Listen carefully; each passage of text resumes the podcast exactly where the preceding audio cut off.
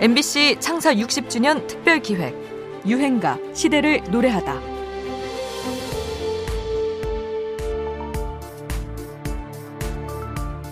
헤일 수 없이 수많은 밤을 1964년 동백 아가씨와 함께 이미자 열풍이 시작됩니다.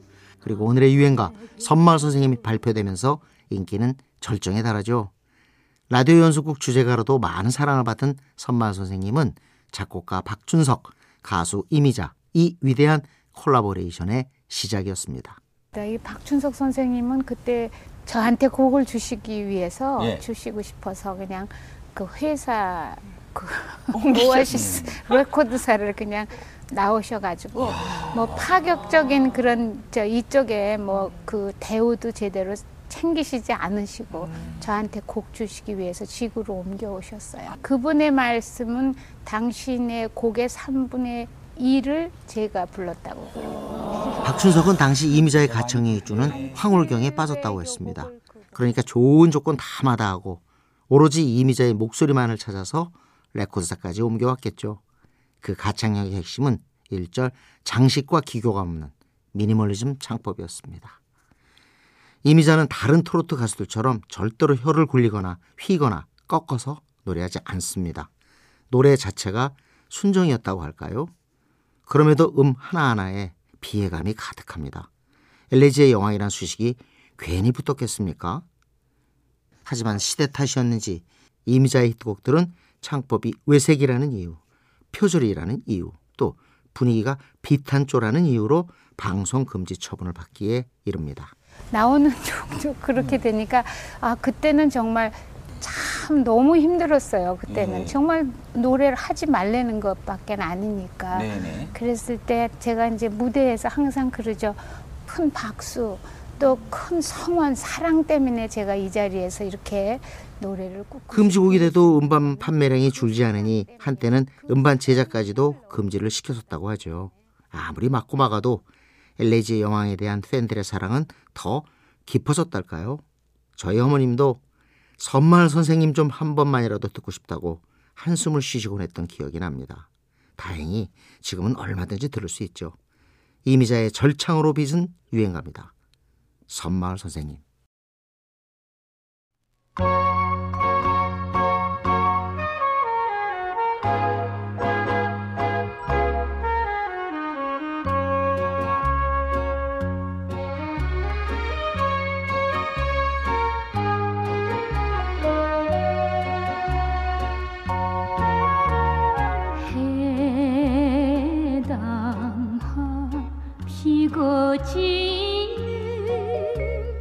지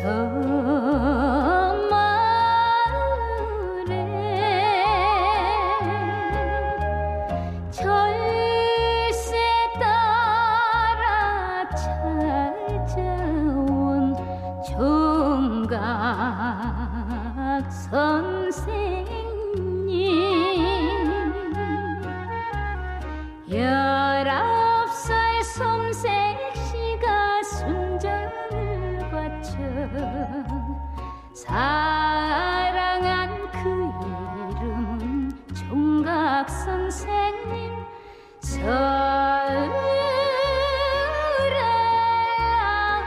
가지를 가지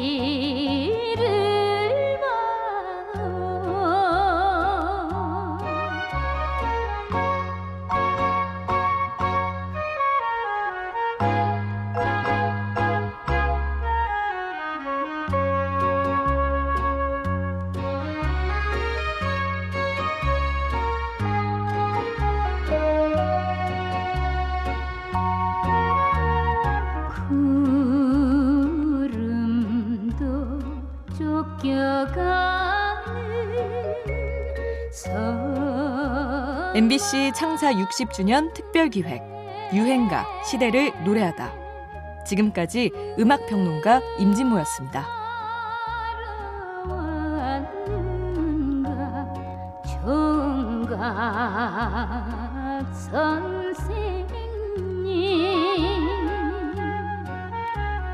그리움이 별처럼 쌓이는 바닷가에 을